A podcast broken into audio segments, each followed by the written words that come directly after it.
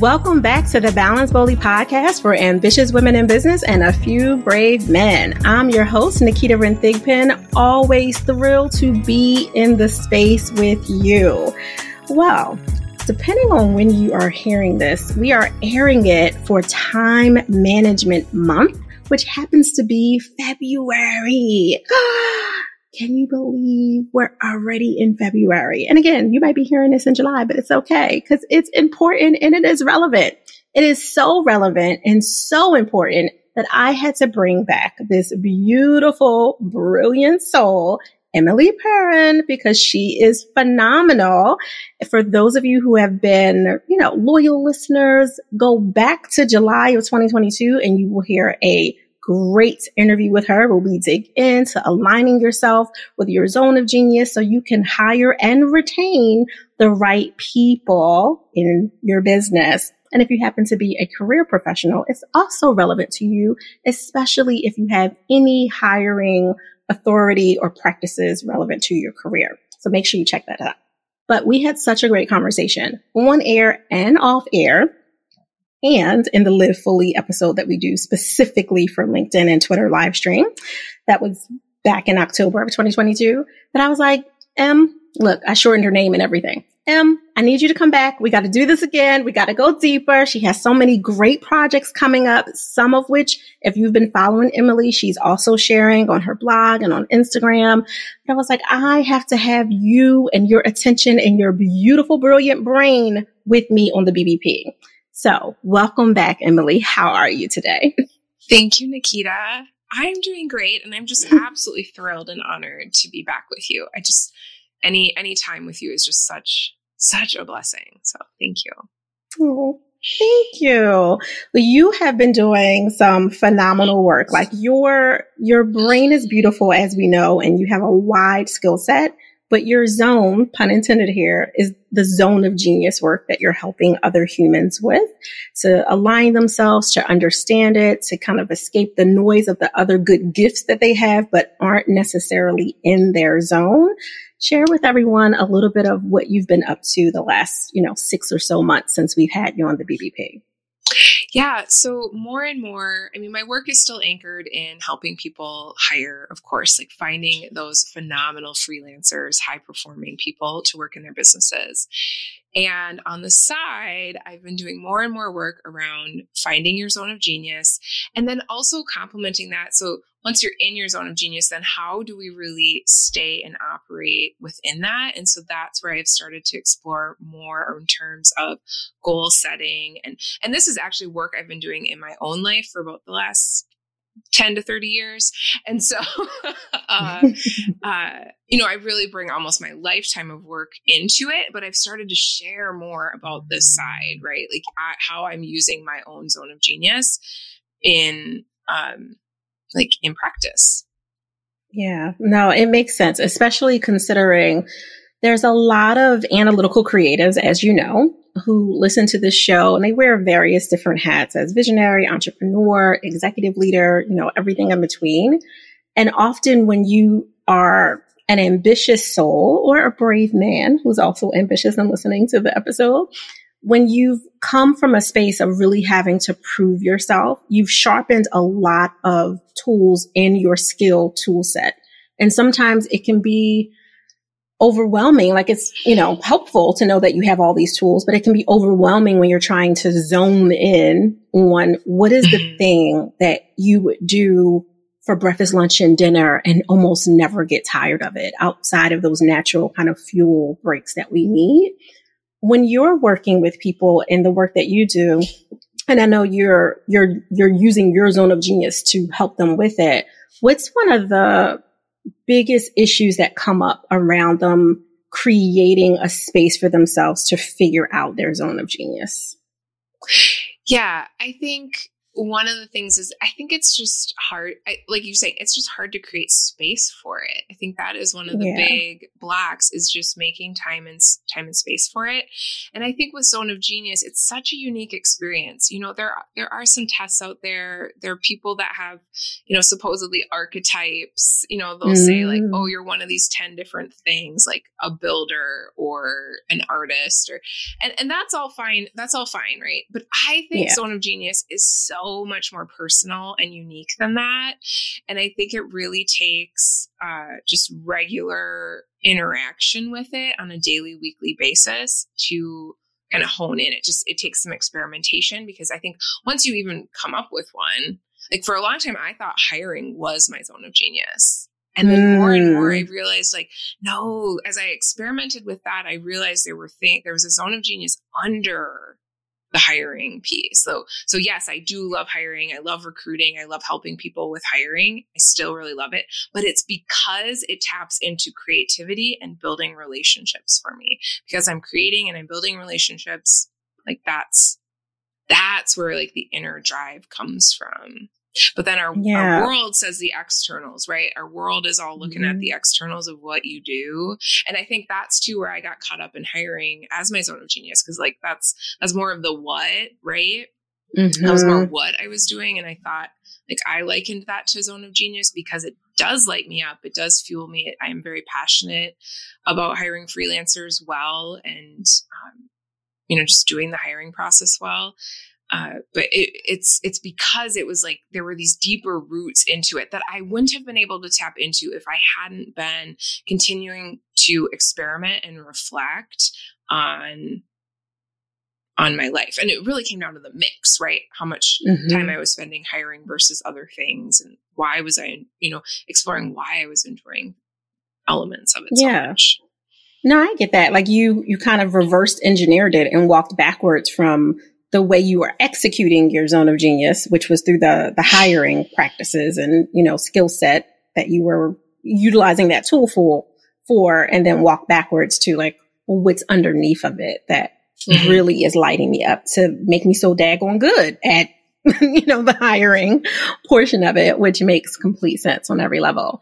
Right. When you were doing your own zone of genius work, including, you know, some of the projects that you're working on, like writing your book, did mm-hmm. you find that because you light up when you're in flow, it was hard for yourself to like set, you know, time, like time management goals, you know, for yourself and you didn't get lost in like working for 12 hours and forgetting to pee? You know what I mean? Like, how did you allocate that time in a really healthy way. yeah, that, for that's yourself. A great, that's a great question. I, I guess I, yeah, I need to think about that. That is, that is a really good question because I think I don't know that I hold myself up as a very good example of that because I because okay. I want to be in the flow, right? The yeah, like the flow yeah. equals zone of genius to me. So the more time I spend in my zone of genius, the more productive I am. It is unbelievable, mm-hmm. like how much I can do even in an hour or two. So I tend not to get lost for twelve hours. I'll get right. lost for one to two.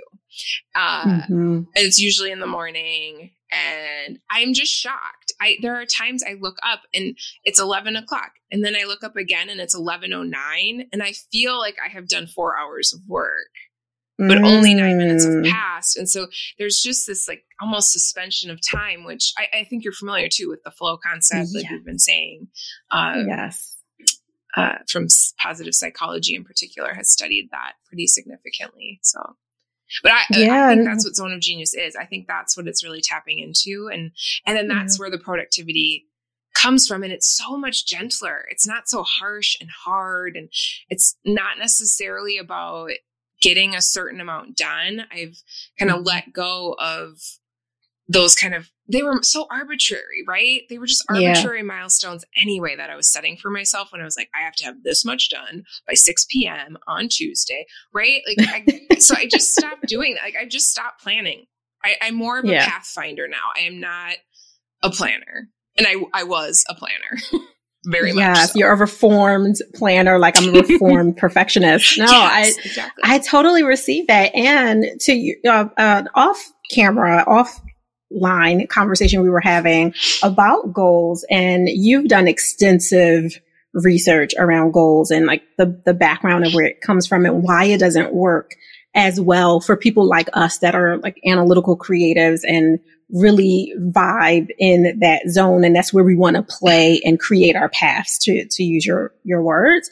Do you want to share like some of the information that you were coming across of like why traditional goal setting activities don't necessarily work for analytical creatives? Yeah, I think one of the things I really found in the research for my book on goal setting that I'm that I'm working on is that I as I was looking at the academic research, it felt shocking to me that really there's three areas that fund, especially in the United States, that fund the academic research. And it's large corporations, education settings, and athletic performance. Mm-hmm. And that's great, right? I don't think there's anything bad or wrong about any of that, right? Like businesses, they can fund whatever research they want. Should we yeah. be understanding how kids and adults learn? Absolutely, right? And at the same time, what has happened here in our culture in the US is it has, it's basically like we just use all of that research then to set goals for literally everyone else. But if you weren't represented in that research, it doesn't apply to you.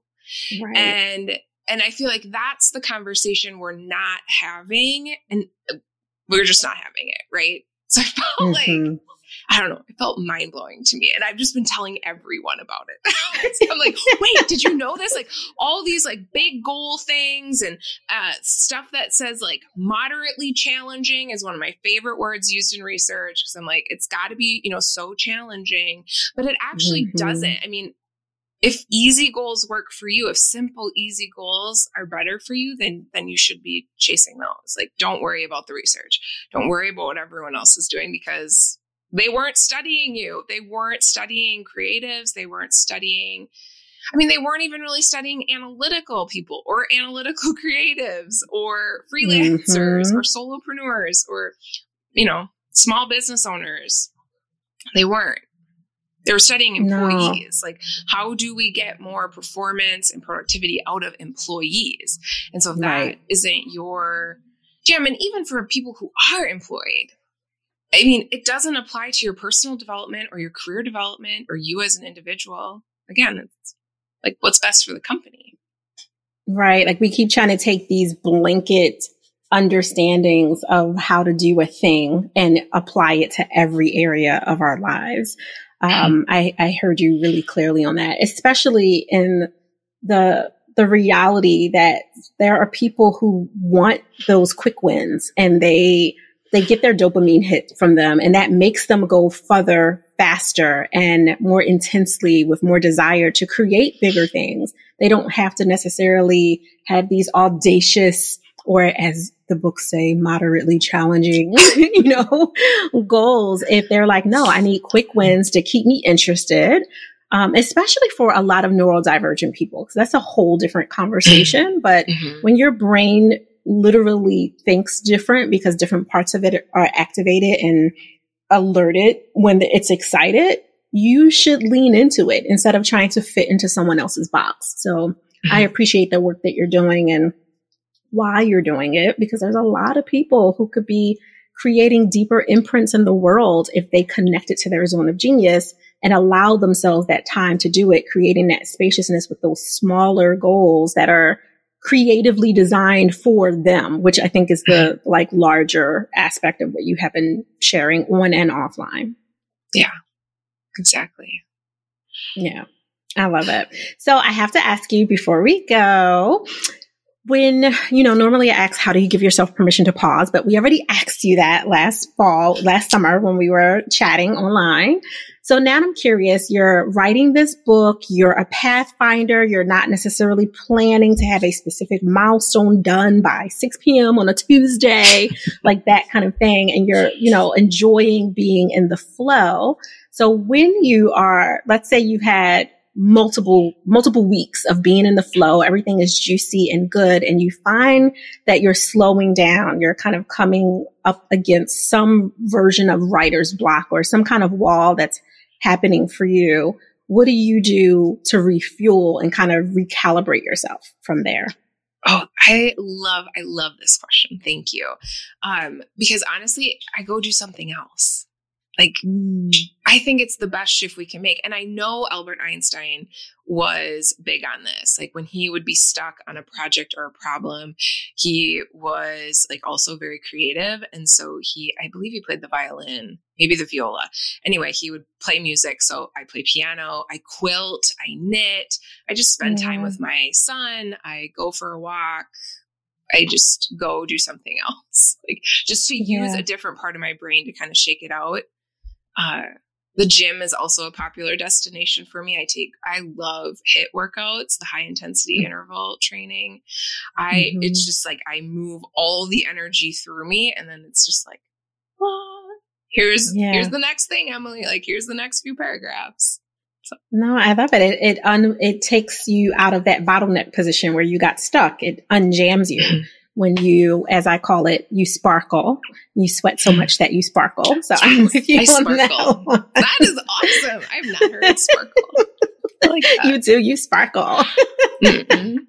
So. Emily, how can people get in contact with you and find out more about the work that you're doing in the world? Yeah, I think the best place to connect with me is on Instagram. I'm at emily.perron, P E R R O N. That's where I'm starting to share more excerpts from the book that I'm working on. I mean, they're rough drafts, but uh, it's been kind of fun to see how people are responding to it and um, the questions they have. So I'm I'm very active in my DMs over there. Uh, I also have the Zone of Genius workbook is always available to you at emilyperron.com slash ZOG. So if you're looking to go deeper into, into like this reflective mode around your zone of genius, I highly recommend you go grab that download as well. Mm, that is awesome. Thank you. And of course, we will make sure that all the links are there. So everyone who's hitting their resolution goals on their Peloton or treadmill or walking the dog, whatever it is that you're doing, you don't have to worry that you're going to miss the information because every single thing will be the bottom of the show notes, including emilyperron.com forward slash ZOG for Zone of Genius. We make sure that is there. Thank you so much for taking out more time, for coming back, for diving into great conversation per usual. And for everyone listening, this is completely unscripted. Like all of this is organic conversation, two women talking, and you get to listen in. So thank you, Emily, again for showing up and being so open and vulnerable and honest as you always are. Thank you, Naketa. All right, Balance Boldly listeners, I am so excited that you stayed and played with us as usual. So I have a favor because I am bold enough to ask is balance boldly, guys.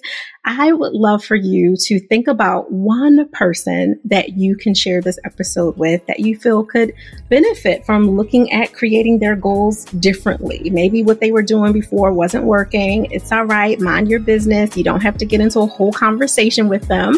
But if you're close enough to know that they could use a little bit of a nudge or a little bit help doing it, just share this episode with them.